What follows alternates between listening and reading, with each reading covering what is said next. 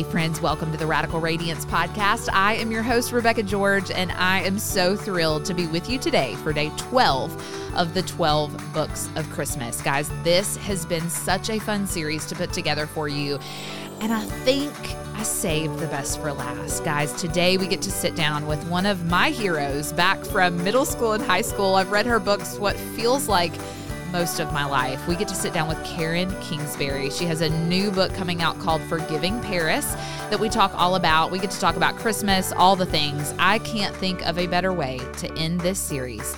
So listen in as you get to take part in a conversation I got to have with one of my childhood heroes. Let's welcome Karen Kingsbury to the show. Karen, I'm so thrilled to be with you. Thank you so much for joining me. Thank you for having me. I've been looking forward to this. I know, me too. I told you before we hit record, but I want my people to hear this as well. I texted my high school best friend, who I've not talked to in a very long time, two or three days ago. And I told her, I said, You will never guess who I get to talk to. And only you, other apart from my mom, only you will understand how excited I am to sit down and chat with one of my favorite authors. And so it's just so fun to get to know you. I read your books all throughout my high school, probably late middle school through my high school years. That was when like the Baxter, you were pumping out the Baxter books like left and right. And so I, I just happened to be kind of in the right the right years for that and I loved that series and which is now went on to become they've done film with it which is just so cool. So I we have so much to talk about and I'm just so excited to get to know you. But before we get into the book, we have this episode releasing as a part of our 12 books of Christmas series which I'm it just feels so fitting to me to have you be a part of that because I just feel like you have to love Christmas and I love Christmas. So we get to talk Christmas a few minutes. And I love starting out by asking, what did Christmas look like for you when you were growing up? Well, you know, my dad and mom did not have a lot, and I think that actually makes it more special sometimes. Yeah. You know, my my dad had he worked three jobs. We had five kids eight years between us. So there were uh, just always a lot going on. And my mom was very busy with the kids. But my uh, my dad was just a firm believer in the magical part of Christmas, mm. you know, and we weren't, we, I mean, we definitely had a faith and we talked about Jesus. It was more of the, I think he focused more a little bit like on just the magical side of things. And so you pick up on Christmas morning and there was all the, you know, whereas, you know, some people might just pretend about Santa. For us, it was like you could hear the you know, reindeer's hooves on yes. the roof in the middle of the night, sort of thing. But it was really sweet and precious, and my parents did everything they could to make it so magical. You know, the new bikes and new dolls and things like that. So it was it was really sweet, and we kept a lot of that for our kids when yeah. uh, when they were growing up, and just shifted a little bit. You know, because we were just we were raising them with just a stronger sense of let's really focus on the birth of Jesus. But yeah. it was it was the magical part remains yeah, for sure. That's still such a fun part. I can remember my mom and I making cookies for Santa so many years when I was young, and she would have my dad. Um, write uh, like a note from Santa, but he couldn't do it like in his handwriting or it would be obvious, right? And so he would try to like make up sort of this other handwriting cursive that was supposed to be Santa. And then we would pour a glass of milk and he would leave like the empty glass of milk on the kitchen table. And there were just so many like very purposeful things that he would do so it would seem like it was really Santa. So I, I get that and I love that. And those are fun, fun memories. My dad was like that too. Yeah. Yeah. I love yeah, that. And my and my son Tyler like our oldest son, he does that still. He'll be like, from the kids, you know, like they're all in their twenties, yeah. but like from the kids, like a little note, and um, it's just sweet. He'll he'll always include like a Bible verse, so it's just it's like such a sweet mix of the two. Yeah. has been fun. Yeah, I love that.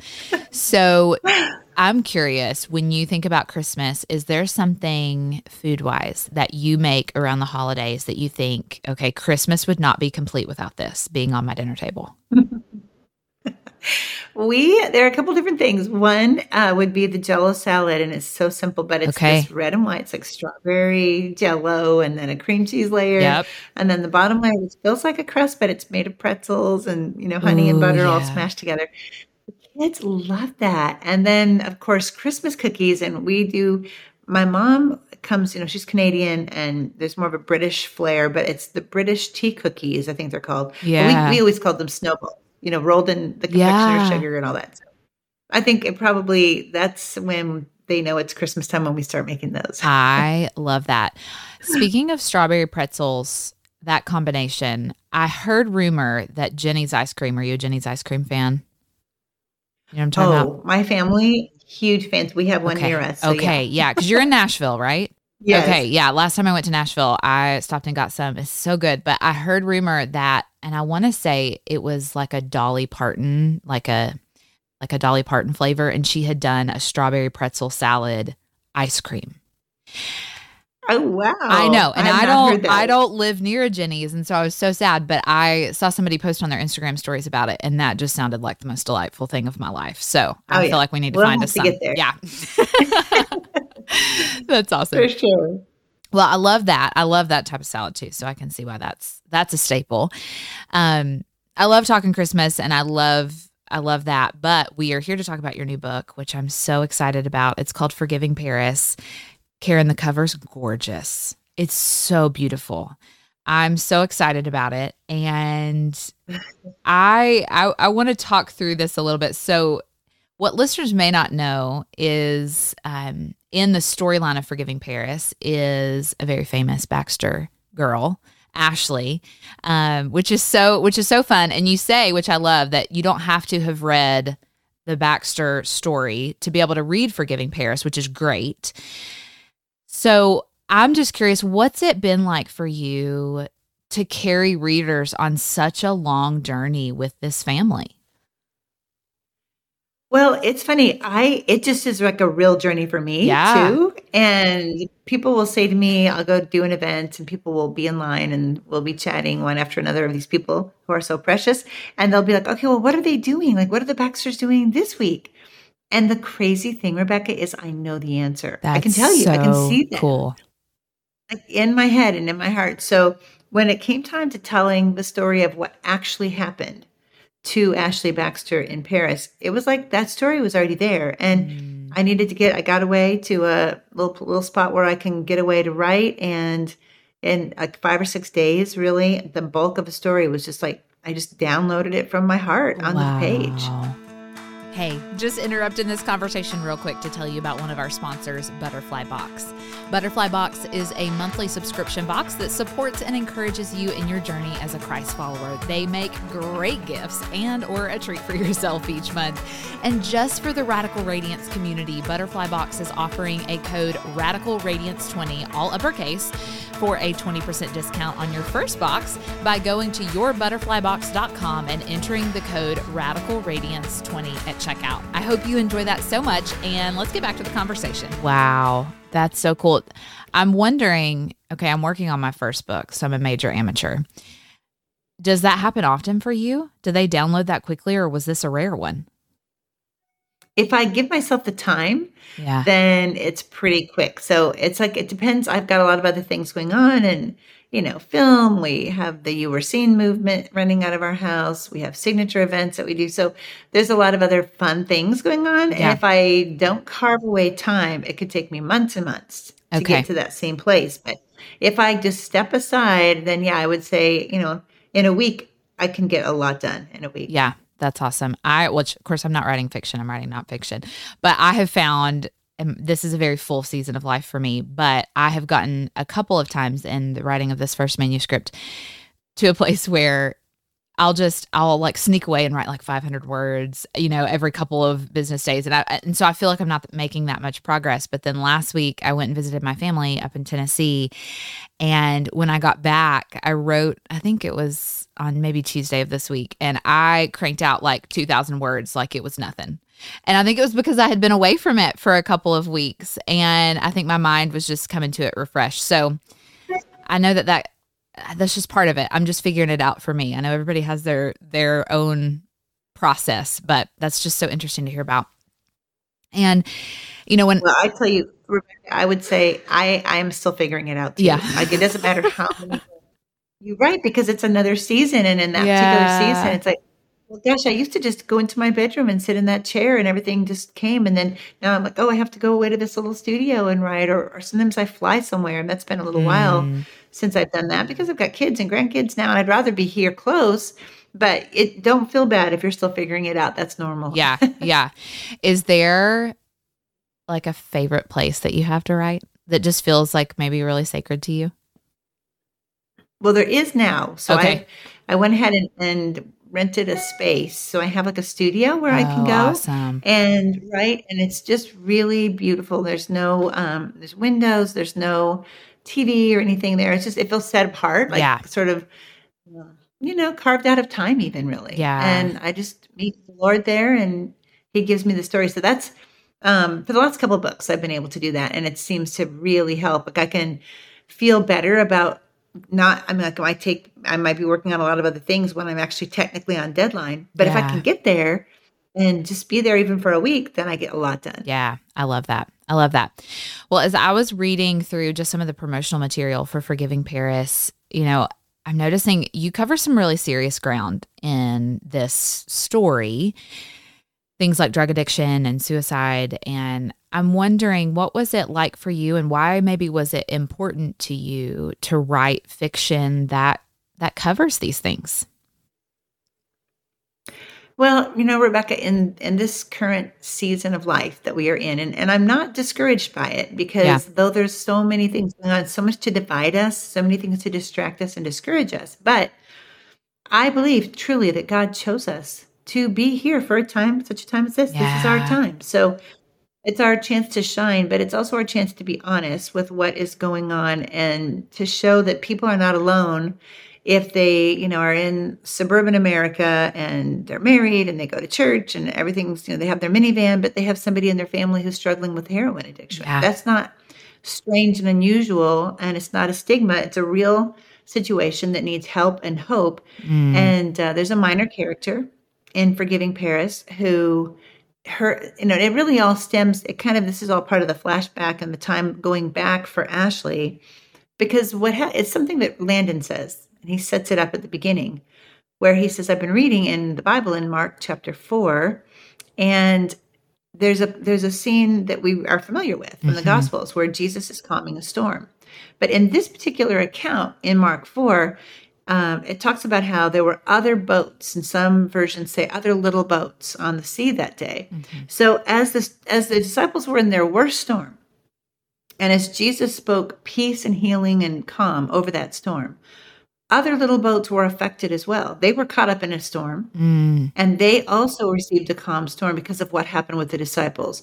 So I, you know, Landon brings that to Ashley, and I love that part. And he says, when we go back, and she's really not even wanting to go back, but when we go back to Paris, and Ashley's got this big art show, and in theory, it should be a happy time.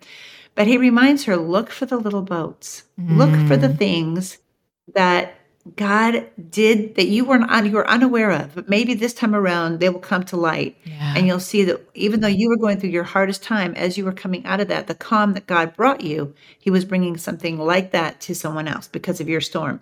So it, it sets up this whole adventure where she's able to see these sorts of redemptive moments and people in the story from her past, and Mia, a former heroin addict, is one of those. Okay.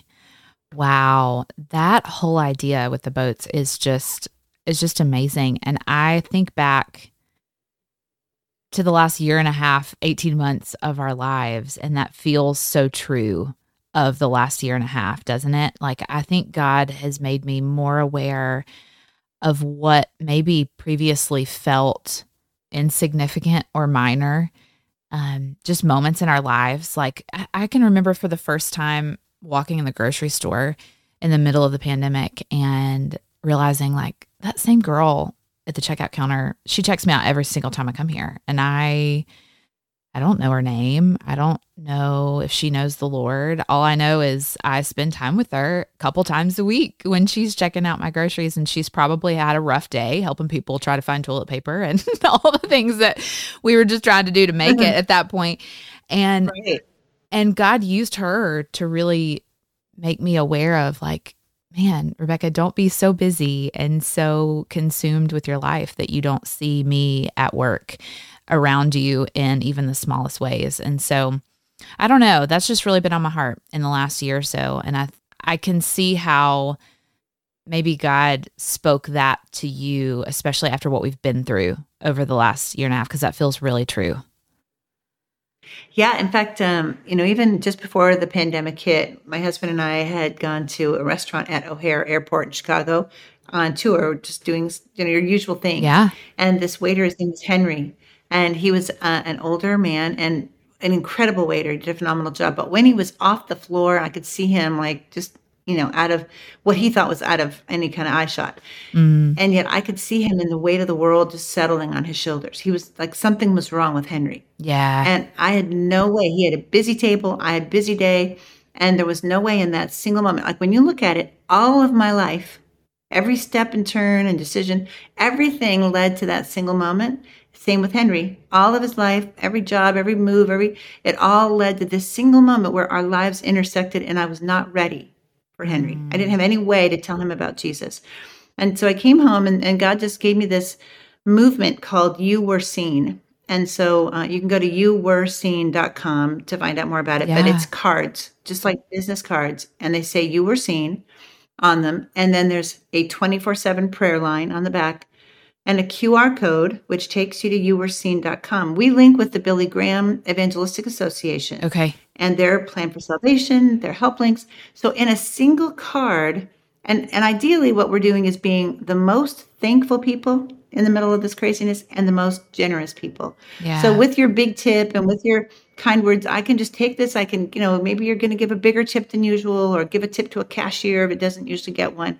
Hey, get a cup of coffee on me and just know mm you were seen by me today, mm. but you mm. are seen by God every day. And I'm telling you, Rebecca, it changes your life to be able to go around and know, Lord, give me the divine appointments, intersect yeah. my life with somebody. I'm gonna like your cashier, um, intersect my life with that person, and let me let and let me pass along to them something that actually might lead them to salvation. Mm, that's beautiful, Karen. And I, I'm wondering, you know, that we have people listening who maybe they had a moment like you had at that restaurant and they feel a prompting from God to do something about it. Maybe they didn't feel ready for whatever it was.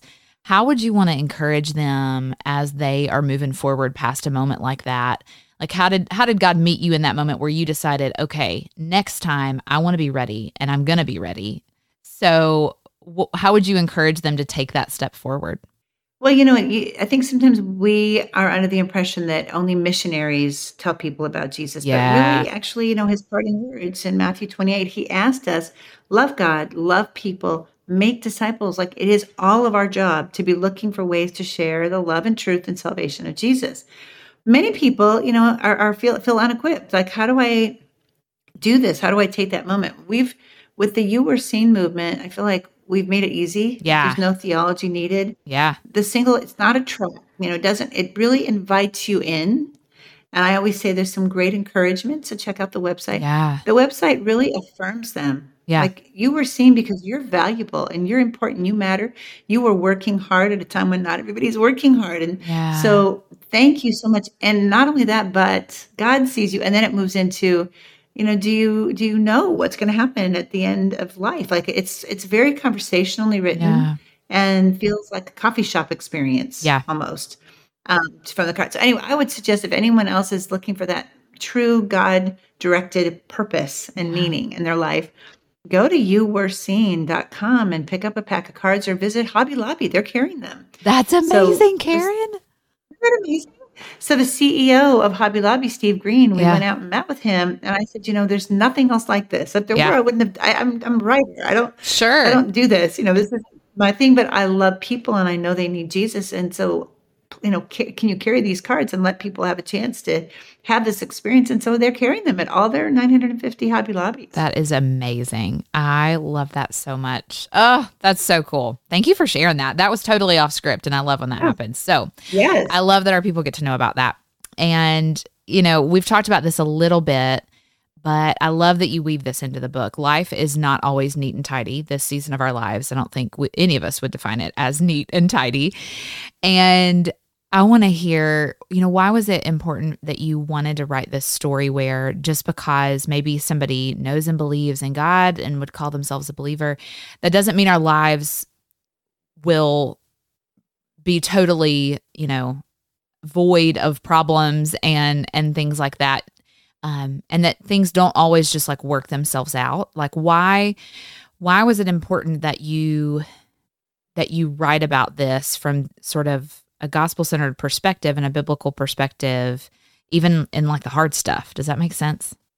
Yeah, definitely. You know, when you look at one of the one of the stories we see Jesus take part in in Scripture is the woman caught in adultery. Yeah, and she's you know thrown out into the middle of this dusty street, and Jesus is the only one who takes her side. I mean, he puts himself in harm's way because they they all have rocks. They're yeah. ready to stone her, which is what they legally can do at the time. And Jesus takes up her cause. And I, I feel like, you know, you may not have had an affair with a married man the way Ashley did when she was 19. Yeah. She made that terrible mistake, terrible decision, and she regrets it still. Yeah. But you maybe have a different Paris, right? So maybe your Paris is something you said mm. that you mm. wish you wouldn't have said and you feel like you can't go back and fix it, or something you did different, but you know, that you look back and think, if I only hadn't said that, if I only hadn't done that, then my life would be different. Well, the Lord invites us into a place of not just forgiveness for what we did. Ashley has done that. Yeah. She's already gone to the Lord and she's already received forgiveness for what happened in Paris. What she hasn't done is forgiven herself. Mm.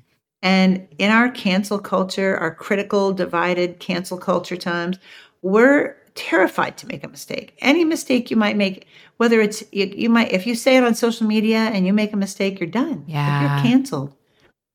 And God is the God of grace and second chances. So it was really important, I felt, to bring this story, which has always been in my heart, um, but to bring it out now so that people can find. They may not find it on social media. I'm going to pretty be sure, pretty sure they won't. Yeah. find it there. They can find grace, forgiveness, and freedom in Jesus, and in doing so, they can forgive themselves, and it doesn't matter what anybody else says. Yeah, that's so good. That's so good. I love that that comes through in the book, and you know, one of the things that when I think about some of my favorite fiction that I've ever read, and I would include you in that list. you know, a lot of times when you talk to authors, which we do, right, when we do things like podcasts, you find, you know, the message of this book, whether it was fiction or not fi- nonfiction, typically comes from a really deep place within us. Like I know the the book I'm working on, it feels like the what I've heard people call like if I got hit by a bus and I never got to write another book, this would be the book I would want to write because it feels so true to how maybe God's done a work in me. I wonder how true does that feel for you in fiction? Like how much of Karen is in within the stories of your books? Is that a fair question? Sure. Yeah. I mean, I think always a piece of my heart. Yeah. sure. I um I love Ashley. I've always loved her. So I didn't become a believer. I mean, I believed in God, but I didn't become a r- person with a relationship with Jesus, yeah. a saving relationship with Him until um, I was in my mid twenties. Okay. And I wasn't like I would have considered myself a pretty good person yeah. before that, but knowing Scripture, I mean, I was not in the pretty good category. I just was living my life in Los Angeles and writing for the Los Angeles Times. I was a sports writer and, you know, driving around in my little convertible Volkswagen, my red Volkswagen. And I just had my own rules mm. on what mm. life should be like. I, you know, as long as you loved somebody, you could sleep with them or whatever, whatever it would be. Just, sure. You know, you had, I had little like pretty good girl rules kind of thing. Um, and I think when I came to Jesus, it was the shocking realization of that I was no, I wasn't good or good enough I needed Jesus and that he so kindly, lovingly, like a father, took me in and and and gave me full grace and forgiveness. And I think it's my heart's desire to share that with other people. Yeah. There are a lot of people, maybe they're believers, maybe they're not. I have a, a huge percentage of my readers, more than 50%, pick up the book and don't claim to have any faith. Really? Which is that's so cool. Yeah, it's so cool, right? So I have a, I mean, I have a secular publisher, and yeah. the books are sold in secular places and airports and whatnot. So to know that I have the privilege to be able to share with someone else what I received, I think in forgiving Paris, um, in this book, that that was a call of my heart. Whereas, yeah. like my last book, A Distant Shore, it was, hey, there's a problem with sex trafficking, with human trafficking. Yeah. And there are people who give their lives to fight that cause. And I, I wanted to shed a light on that. Yeah. So it wasn't anything I personally gone through, but just an issue of our day that yeah. I wanted to shed a light on.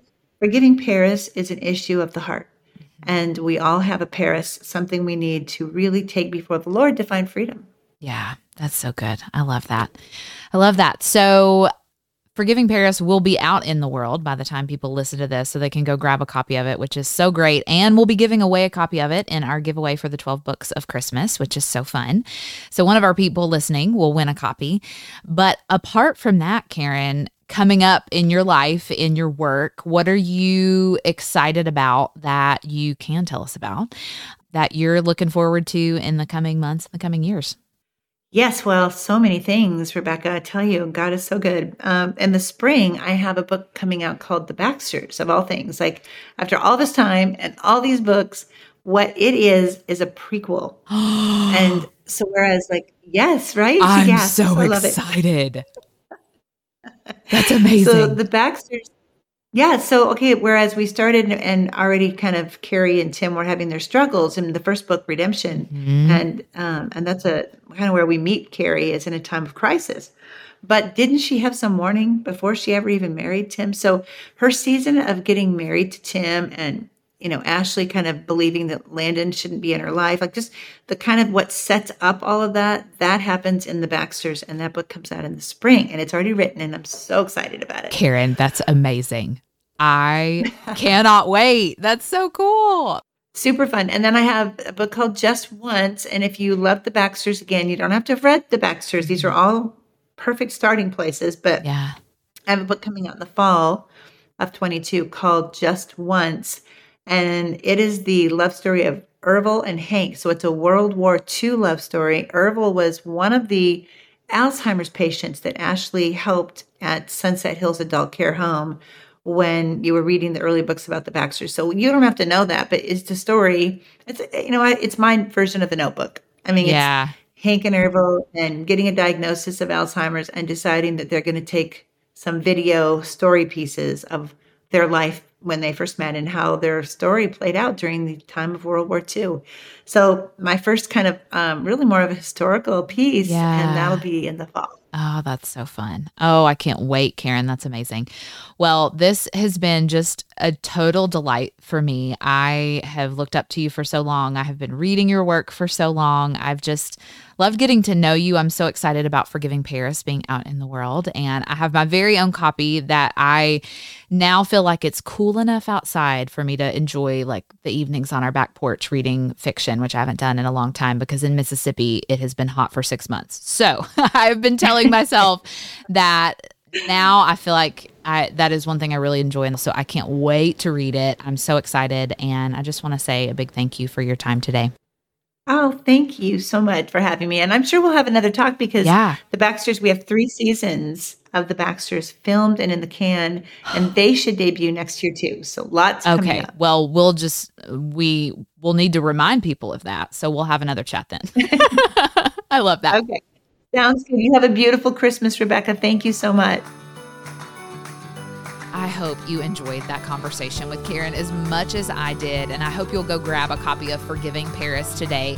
And don't forget that we're giving away a copy of all 12 books that we featured on the 12 Books of Christmas tomorrow over on my Instagram. So if you haven't entered to win, hop on over to my Instagram at Rebecca George Author today. Go leave a bunch of comments on all the posts related to the 12 Books of Christmas, and we'll announce the winner tomorrow. Guys, I hope you have such a merry, merry Christmas. I hope you enjoy time with the ones that you love today and tomorrow. And I can't wait to announce the winner of this series. This has been so fun, hasn't it? So, we will be back in a few days for a special New Year's Eve episode. But I just want to thank you so much for being a part of this series. And I will talk to you here in a few days. Merry Christmas.